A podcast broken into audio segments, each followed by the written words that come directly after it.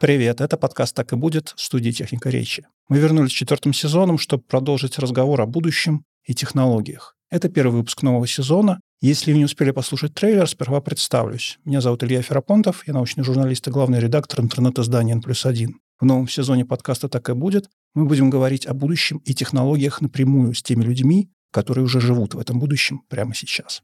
Не переключайтесь, если хотите узнать, как живут наши современники, которые прямо сейчас создают искусство с помощью нейросетей, отстаивают права роботов, используют нейропротезы и многое-многое другое. Этот сезон мы делаем вместе с Яндекс Практикумом, сервисом онлайн-образования, где обучают IT-профессиям. Практикум поможет вам освоить самые востребованные сегодня навыки. Кто знает, может, после курсов практикума вы придете к нам в подкаст рассказать о своих достижениях в IT или прорывных решениях в дизайне. Ближе к середине выпуска вы услышите нашу партнерскую рубрику. Она называется «Не по учебнику». В ней мы рассказываем о том, как важные для науки люди переобучились и кардинально меняли свою профессию. А мы начинаем первый выпуск нового сезона. Сегодня поговорим о том, как работает космический туризм, и узнаем, каково это — слетать в космос. 60 лет назад мы все были уверены, что совсем скоро а, мы будем летать на Луну в отпуск, а на Марс и Венеру на работу. Тогда вот легко было поверить. Едва ли не каждый месяц мы слышали о новых достижениях. Вот полетел первый искусственный спутник, вот первый межпланетный аппарат, вот первое животное в космосе, вот первый человек в космосе, вот первый человек на Луне. Тогда казалось очевидным, что череда прорыв продолжится, и человечество к концу века будет обживать уже всю Солнечную систему. Однако участники той героической эпохи постепенно умирают, а мы по-прежнему топчемся на околоземной орбите. Самая мощная космическая держава мира, Соединенные Штаты Америки, уже почти 20 лет прорабатывает разные варианты возвращения на Луну. Только в прошлом году эта программа, кажется, постепенно становится реальностью. Почему прогнозы фантастов не осуществились? Ну, в общем, кажется очевидным, что космическая гонка середины 20 века была просто одним из фронтов холодной войны. Выигрывать в ней было важно, чтобы показать противнику и собственным гражданам свою технологическую мощь. Холодная война закончилась, мотивы для такого соревнования исчезли. Ну, прогресс не остановился. Метеорологические спутники, спутники связи, аппарат систем навигации востребованы как никогда раньше практически космос успешно развивается. Создаются новые ракеты-носители, количество вводимых на орбиту аппаратов растет такими темпами, что астрономы начинают всерьез опасаться, что они не смогут уже получать снимки далеких звезд без того, чтобы в кадр не попал какой-то спутник. Но пилотируемые полеты к Луне и к другим планетам все равно еще где-то далеко за горизонтом. Единственным живым наследником эпохи бури натиска остается Международная космическая станция. Но кажется, что Целковский все-таки был прав, и людям действительно становится тесно в колыбели на нашей планете. И если государства не стремятся вывести нас из нее, то, может быть, это сделает частная инициатива. Да, мы сейчас говорим о космосе 2.0, об истории появления огромного числа новых космических компаний, которые собираются делать множество разных вещей без участия государства. Добывать платину и иридий на астероидах, а некоторые из них собираются возить космических туристов, кто-то строить орбитальные гостиницы, предоставлять услуги по отправке на орбиту спутников и еще множество разных других дел. Как это обычно бывает со стартапами, многие из проектов уже не сбылись. Ну, например, разорились а две многообещающие космические компании, которые планировали добывать полезные ископаемые вне Земли. Но некоторые остались и достигли впечатляющих успехов. Ну, очевидный пример здесь – это, конечно, компания SpaceX, которая сейчас имеет потенциал в космосе, который сопоставим с космическими возможностями всей России. Пока частный полет в космос – это очень редко и дорого. Если от нескольких десятков миллионов долларов на полет к МКС на Союзе или билет на борт корабля «Дрэгон». Но далекий космос снится не только богачам. Сегодня мы поговорим с Анастасией Степановой, человеком, который упорно добивается своей цели идет к тому, чтобы стать космонавтом или космическим туристом, или так или иначе участвовать в космосе. Она была одним из участников проекта Mars One, который предполагал отправку на Марс колонизаторов с билетом в один конец. Она была участником имитационных экспериментов на марсианской станции в Юте. Она была участником экспериментов в Российском институте медико-биологических проблем, а, где была имитация полета к Луне. И сейчас учится в аспирантуре Горного университета, изучает космические ресурсы. Сегодня она расскажет нам, как проходил отбор в космические проекты, в которых она участвовала, как она тренировалась, как жила во время экспериментов, что ей там запомнилось. И главное, как именно она собирается полететь в космос, что она для этого собирается сделать и какой она в этом видит смысл. Привет, Анастасия. Рад тебя видеть. Привет. Расскажи, пожалуйста, а что, собственно говоря, тебя заставило стремиться в космос? Летать к другим планетам, мирам я еще с детства мечтала, потому что папа меня заразил научной фантастикой. Это Ефремов, братья Стругацкие, Рэй Брэдбери, ну, вот вся классика. Потом уже, когда пришло время выбирать, куда поступать, а, на тот момент космос вообще, это получается конец 90-х, эм, и тогда был ну, понятно, упадок, и казалось, что это вообще очень сложно и невозможно. Ну, и я тоже думала, да куда мне а, не потяну. я пришла к журналистике. Но даже на факультете журналистики меня настиг космос, и, наверное, после того, как я уже окончила факультет журналистики, с, а, хотя у меня дипломная работа была космическая журналистика, я все равно потом работала ну, больше в пиаре, думаю, надо зарабатывать деньги, становиться взрослой. И все это время какое-то было все равно чувство, что, наверное, это не моя жизнь, и я должна что-то другое делать. Вот и я рада, что наконец-таки я поняла это спустя несколько лет и осознала, что а, мне надо продолжать заниматься космосом. И вот а, именно с того момента, получается, уже в таком осознанном возрасте, это где-то лет 25-26, когда я а, решила, что все, либо сейчас, либо никогда. А, наверное, космос — это такое, может быть, в хорошем смысле убежище и надежда на что-то лучшее. Но э, если рационально, то, конечно, опять же, видя, что а, все, что происходит в мире, хочется быть полезным этому миру. И каждый может быть полезен в своей сфере. Я вижу это как именно полезно через э, вот мою предыдущую работу испытателем, да, можно сказать, я отдавала свои части плоти на исследование испытания, а сейчас э, уже я больше развиваюсь в плане э, технических каких-то аспектов и работаю над проектами, которые, а, опять же, помогут науке а, и помогут освоению Луны и Марса.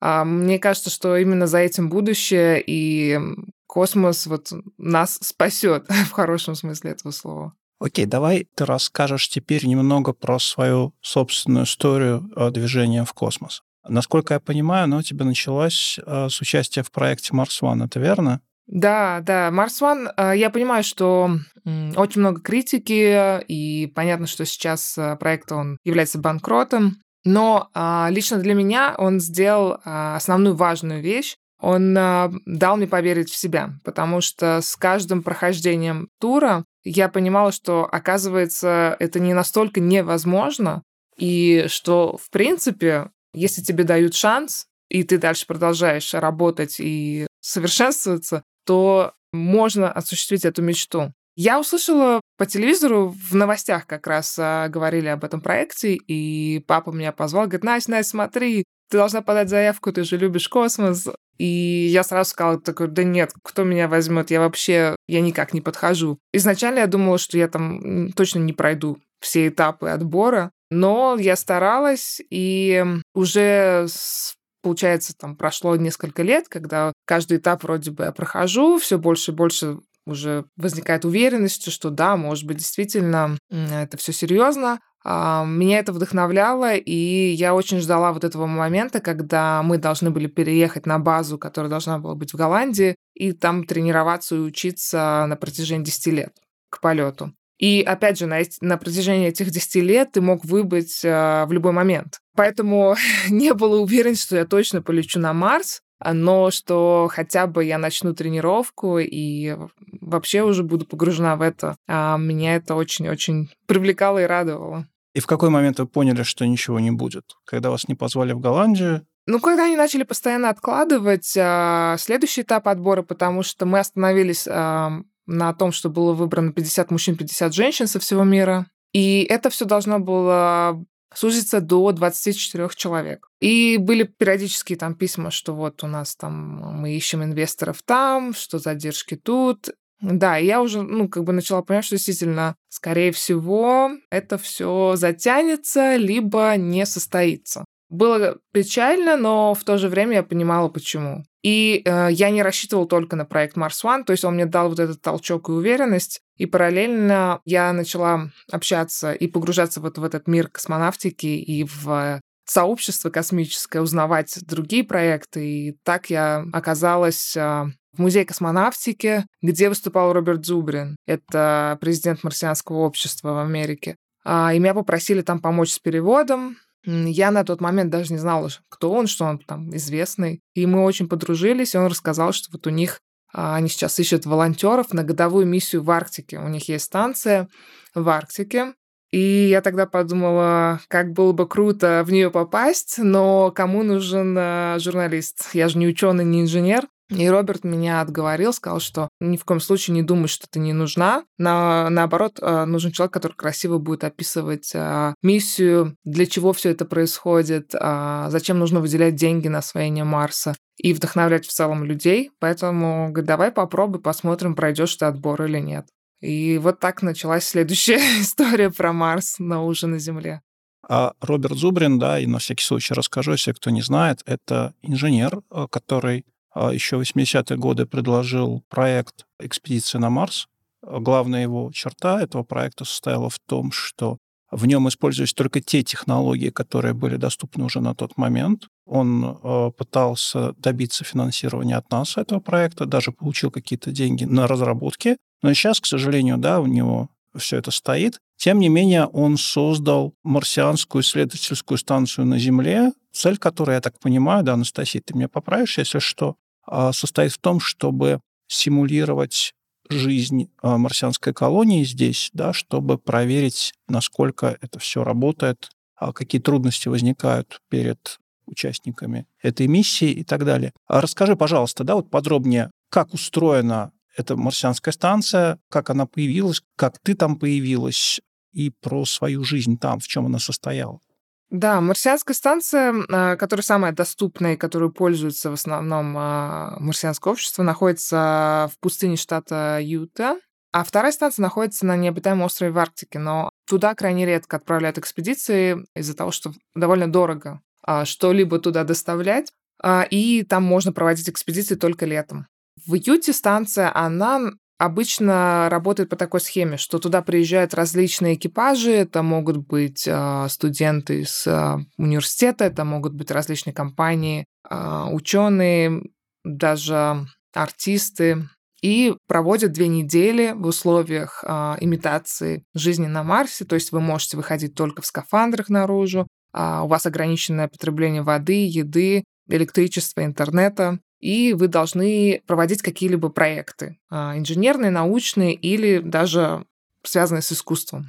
В нашей экспедиции у нас а, было исключение, поскольку сначала задумывалось, что мы отправимся на целый год в Арктику, но потом стало понятно, что нет а, бюджета на то, чтобы подготовить станцию к зимовке, и они решили из этой миссии сделать две миссии близнецы.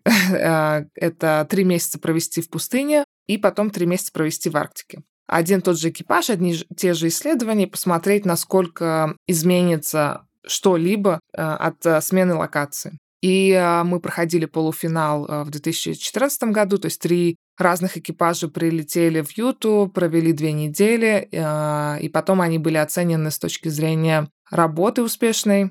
А, и вот наш экипаж, он выиграл. Там а, обычно каждому, у каждого человека есть а, определенная роль.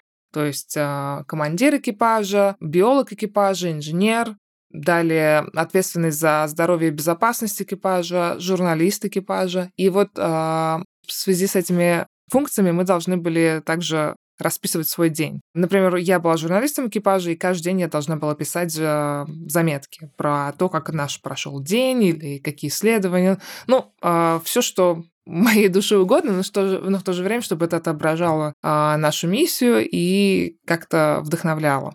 Помимо этого, конечно, а, я помогала там, экипажу а, в уборке, готовке, а, проверке всех систем станции и в осуществлении внекорабельной деятельности. То есть э, это выход наружу в скафандрах. А дальше что мы делали? Мы исследовали планету. Это биологические исследования и э, геологические.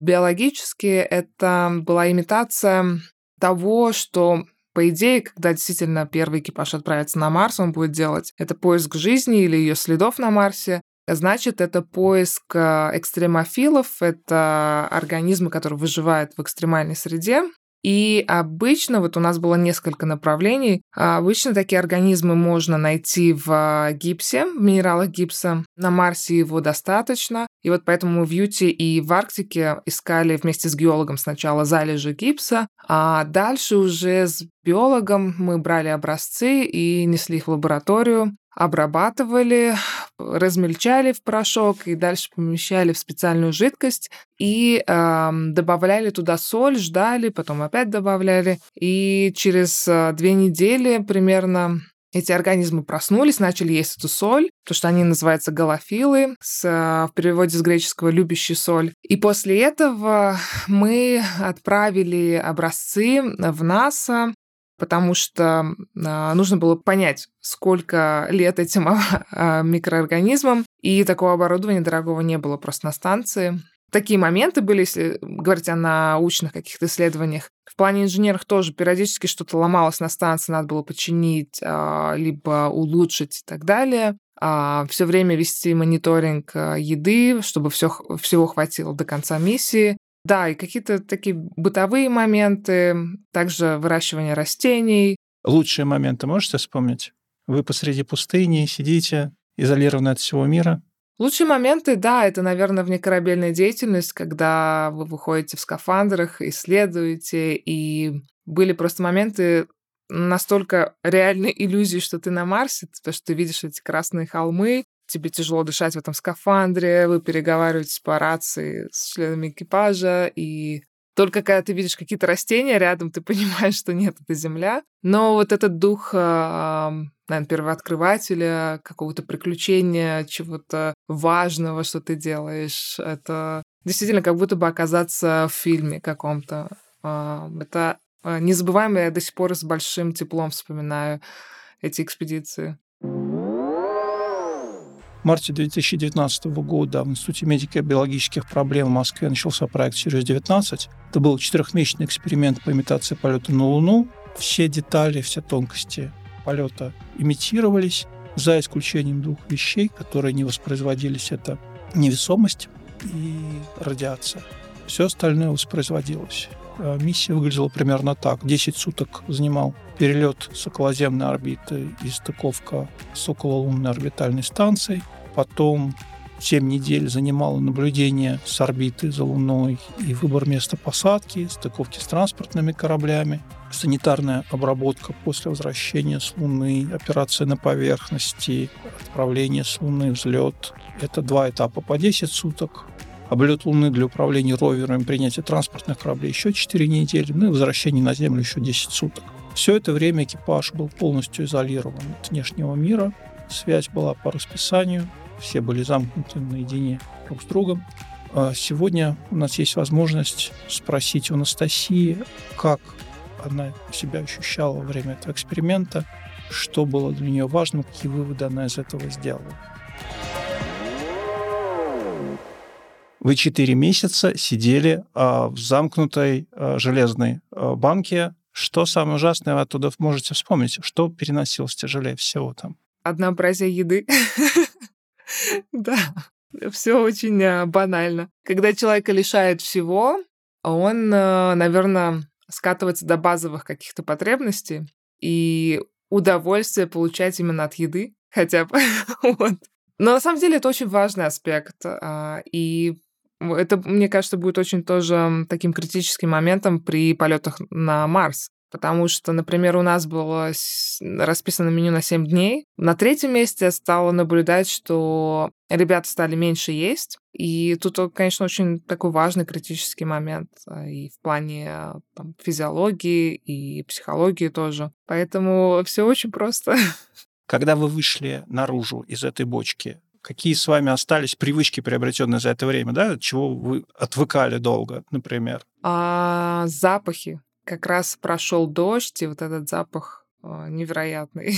а, запахи, а, множество людей, потому что мы вышли, у нас сразу была пресс-конференция, нас сразу окружили репортеры а, и наши родные и близкие. И получается, тут ты общаешься с пятью людьми постоянно, и выходишь сразу там 30 человек вокруг. В условиях изоляции происходит вот эта сенсорная депривация. То есть а, сразу всего меньше и меньше становится, что запахов, что визуально. У нас было всего лишь несколько цветов вокруг, и вот ты тоже к ним привыкаешь. И только физические нагрузки возвращали тебя как-то к такой живой жизни. Очень часто, когда разговаривают о пилотируемых полетах в космос, говорят примерно следующее. Это очень дорого, это очень рискованно, это очень опасно, на деньги, которые потрачены на один пилотируемый полет, можно отправить несколько межпланетных зондов, которые принесут значительно больше а, научной пользы, чем один пилотируемый полет. В чем вы видите именно рациональную пользу пилотируемых полетов в космос? Неужели нет таких а, научных данных, которые мы не могли бы получить на Земле, например, о, о природе человека, да, о физиологических особенностях организма и так далее, и так далее? Ну, микрогравитацию мы не можем воссоздать здесь, на Земле. Как бы мы ни старались, у нас есть там параболические полеты, у нас есть сухая иммерсия, эксперимент.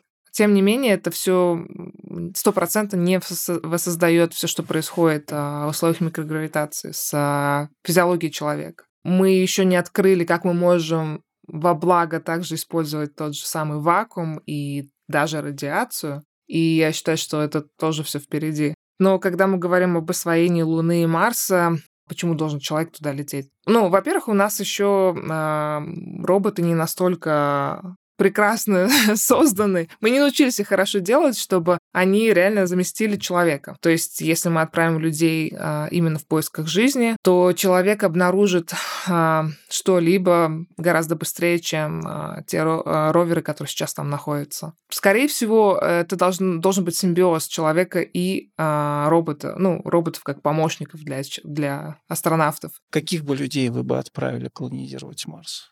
Как бы вы их отбирали? Я точно поняла, пройдя все эти изоляционные эксперименты и, а, и будучи испытателем да, в разных миссиях, что лучше отбирать тех, а, кто мотивирован не деньгами, не славой, а, не карьерным продвижением, а именно искренним желанием быть полезным науке и мечтать об этом, потому что все остальные мотивации, они быстро заканчиваются, они не дают тебе ту силу выдержать все испытания и выполнять, продолжать выполнять там эксперименты, задания, в каком бы настроении ты ни был. Пока мы туда не полетим, а, мы не узнаем. Человеческий фактор, он самое, самое рискованное. Его никак не просчитаешь, какие бы ни проходили мы все психологические тесты, эксперименты, сколько бы не было симуляций, изоляций, вы можете набрать а, прекрасную команду, но когда они полетят на Марс во время полета и когда уже приземлятся, можешь просто переклинить, и что-то пойдет не так. То есть э, сами люди могут даже не ожидать от себя такого. Вы согласились бы пойти на риск? Если бы вам сказали, допустим, да, там, допустим, 10% э, риск не вернуться из экспедиции, пошли бы вы на это? 10% это неплохо.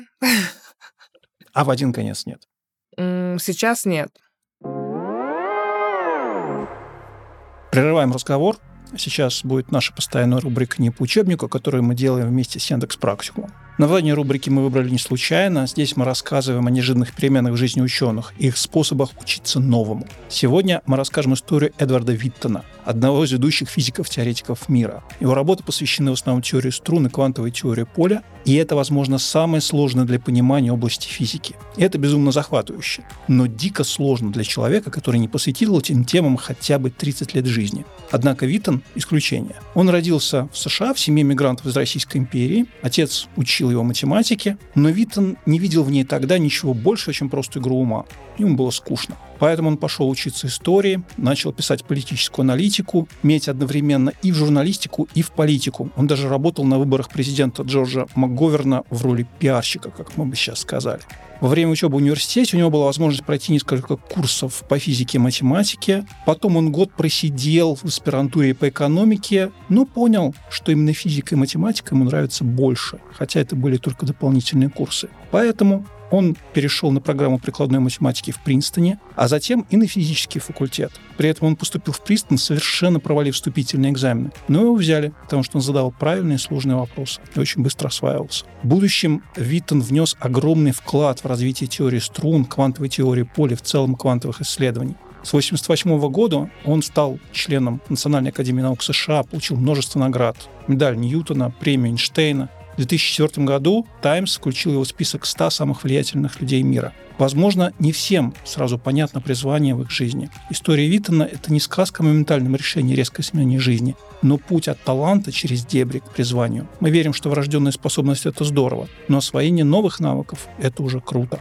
Поэтому, если вы хотите развить себе потаенные умения или научиться новым вещам, загляните в описание выпуска. Там есть ссылка на нашего партнера, сервис онлайн-образования Dex Practicum. Он поможет вам освоить новую профессию или начать с бесплатной профориентации. Это тест на полчаса. На основе ваших навыков подробные результаты помогают найти себя в большом мире современных цифровых профессий. Переходите по ссылке, ищите свое стабильное место в мире IT. Полетели бы вы космическим туристом, например, на МКС или э, с Илоном Маском вокруг Луны, понимая, да, что вы просто груз, а не участник эксперимента, полета, исследований, что вы просто заплатили деньги и полетели, предположим, они у вас есть. Мне всегда странно слышать, вот когда сейчас, особенно вот эти суборбитальные полеты, что потом возвращаются люди называть себя астронавтами, а, зная, как тяжело вообще стать космонавтом, астронавтом и через что нужно пройти. Нет, конечно, мне хотелось бы не туристом отправиться в космос, а именно работать там. Но если, например, мне знаю, уже 80 лет, 70 лет, и я понимаю, что я не полечу в космос работать, то хотя бы, хотя бы слетать туристом перед смертью, увидеть Землю из космоса и, да, осуществить свою мечту. Есть что-то важное, чтобы вы хотели сказать аудитории, да, о чем я забыл спросить или не подумал. Хочется все-таки пожелать, чтобы люди все равно, несмотря на темные времена, не забывали смотреть наверх, на небо, а не забывали все равно а, мечтать и идти к этим целям, потому что действительно жизнь невероятная, и вот, казалось бы, я была всего лишь каким-то там журналистом, пиарщиком, а теперь исследую лунный грунт и как можно из него что-то строить для людей. Так что все в ваших руках, поэтому не переставайте верить в себя. Ну и, конечно же, космических успехов. Тягу человечества в космос а, в целом можно очень легко понять, если вспомнить, что мы привязаны к этому миру, и нам, конечно же, хочется дотянуться до мира иного, хотя бы в пространственном смысле. Поэтому я думаю, что космос не будет забыт, Поэтому я думаю, что несмотря на то, что сейчас мы все еще не летаем на другие планеты, а эта тяга останется, если вы знаете первый закон Ньютона, что тело, на которое не действует никакая сила, либо покоится, либо двигается равномерно и прямолинейно, вот на человечество действует сила, которая тянет его в космос. На этом пути может быть много препятствий, но тем не менее эта сила по-прежнему действует и мы можем, я думаю, еще дождемся пилотируемых полетов к Марсу. Я уверен, что Анастасия Степанова яркий пример одного из тех людей, которых мы назвали бы первопроходцами. В XIX веке она осваивала бы Дикий Запад, сейчас она будет осваивать Марс. Я ей завидую. Это был подкаст «Так и будет» студии «Техника речи». Этот сезон мы делаем вместе с Яндекс Практикумом, сервисом онлайн-образования в сфере IT. Практикум поможет вам освоить востребованную профессию, трудоустроиться в этой сфере – а если у вас не получается выбрать профессию, пройдите профориентацию. В описании этого выпуска будет ссылка на бесплатный тест, разработанный методистами практикума и МГУ. Не забывайте подписываться на подкаст, ставить ему оценки, оставлять нам комментарии о том, где вы обычно их слушаете. Помогает нам развивать проект и понимать, нравится ли вам новый сезон. Если вы хотите купить у нас рекламу, обязательно сделайте это. Напишите контакты в описании эпизода. А если просто хотите написать редакции, мы оставили там же нашу почту и телеграм. Спасибо, что дослушали выпуск до конца. Меня зовут Илья Ферапонтов. Пока.